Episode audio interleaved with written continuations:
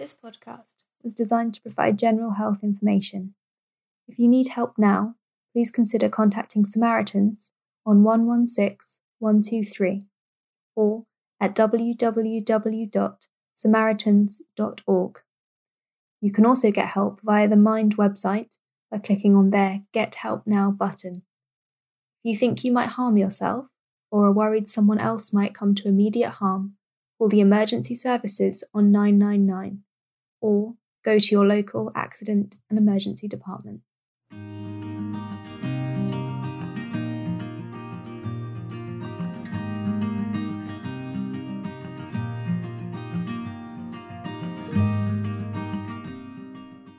Welcome to another episode of the Bupa Healthy Me podcast.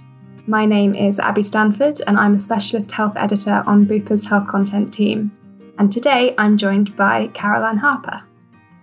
Hi, Abby. I'm Caroline Harper. I'm a specialist mental health nurse with Bupa. On this episode, we're going to be talking about two of the most common mental health conditions, um, and that's anxiety and depression. So, Caroline, could you first of all explain to me what anxiety is? Yes. So, anxiety is quite typically defined as excessive worry. Um, we all experience worry in our lives, don't we, day to day? Um, but more so when it's sort of been described or diagnosed as anxiety. It's when it becomes worry sort of most days um, and it's sort of difficulty controlling them, or it's that excessive worry that's really impacting on other activities of your, your living and it's taking over your thought processes. Okay, and and then could you explain to me what depression is? Yeah, so depression is sort of define more so about your mood. So it can be low mood or it can be a loss of interest or a loss of pleasure in activities that typically has gone on for sort of two weeks or longer, really. Um, they're the, the core symptoms of depression. There are some other uh, symptoms of depression that we can experience as well, mm-hmm. such as guilt or feeling helpless, um, uh, and also low, low confidence as well. Okay, and so is it possible that anxiety and depression can sometimes feel quite similar to each other. Yeah, I mean, it, as with a, a lot of different mental health problems, really, it, it can be quite complex. Um, it can be difficult to work out what you're experiencing, and if you're experiencing a bit of both, that can be a bit confusing for people. Um, so, some of the symptoms can be similar. So, we know that people often experience poor concentration, difficulty sleeping, um, sort of feeling very tired all the time. Um, but then, like I say, not not being able to get to sleep or stay asleep, mm-hmm. or actually waking up early. So that's something that we see in both anxiety and depression. But then there are more symptoms that have sort of definitely come more under the anxiety umbrella or more under the depression umbrella. Okay, so what ways might they feel different? How might I be able to tell if I'm feeling anxious as opposed to feeling depressed? Yeah, so typically with anxiety, somebody's going to feel sort of very restless, fidgety, um, unable to relax. It's almost as if they've they've been sped up in mm-hmm. in some way, and that's often a, a, way that doctors use to describe it, and quite fidgety. Um, sometimes they can have palpitations, and I think a lot of people will have heard about panic attacks, and that's that's typically when our our thoughts impact our our bodies and and we sort of it, it, comes to a bit of a head in a bit of a panic attack and and that's really your body and your mind letting you know that you're really struggling with something that you're really anxious about something whereas if we think more about depression um, it's sort of the other way it's often people who are slowed down their movements or their thoughts can can be a lot slower than normal their energy levels are typically very low um, they might experience some aches and pains uh, and they're certainly going to be uh, experiencing poor motivation. So things that they previously have enjoyed doing, they're just lacking the motivation to get up and do those things. Mm-hmm. Okay, that's really helpful.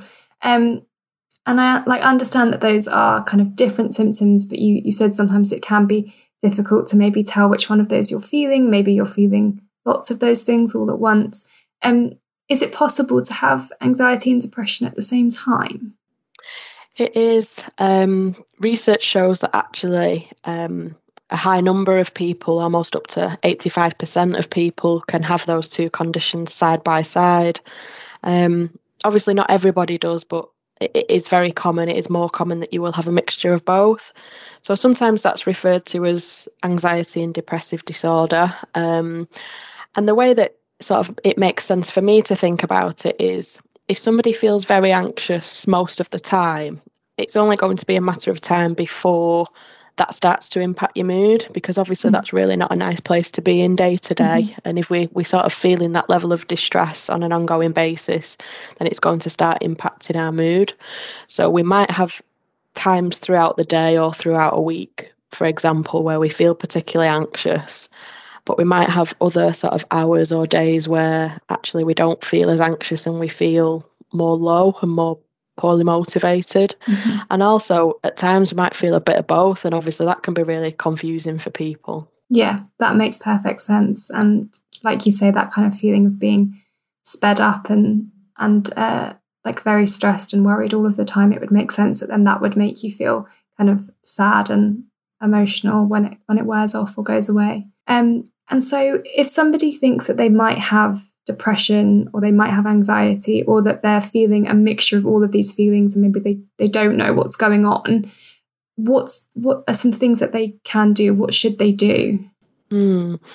personally i think a, a, good thing i would recommend is perhaps speaking to a, a close family member or a friend that you mm trust.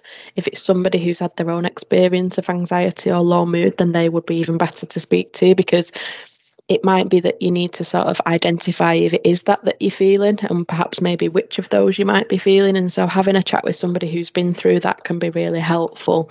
Um, and they can sometimes point you in the right direction. Um, but other than that i would definitely say sort of speak to your gp whether that's sort of face to face over the telephone or virtually.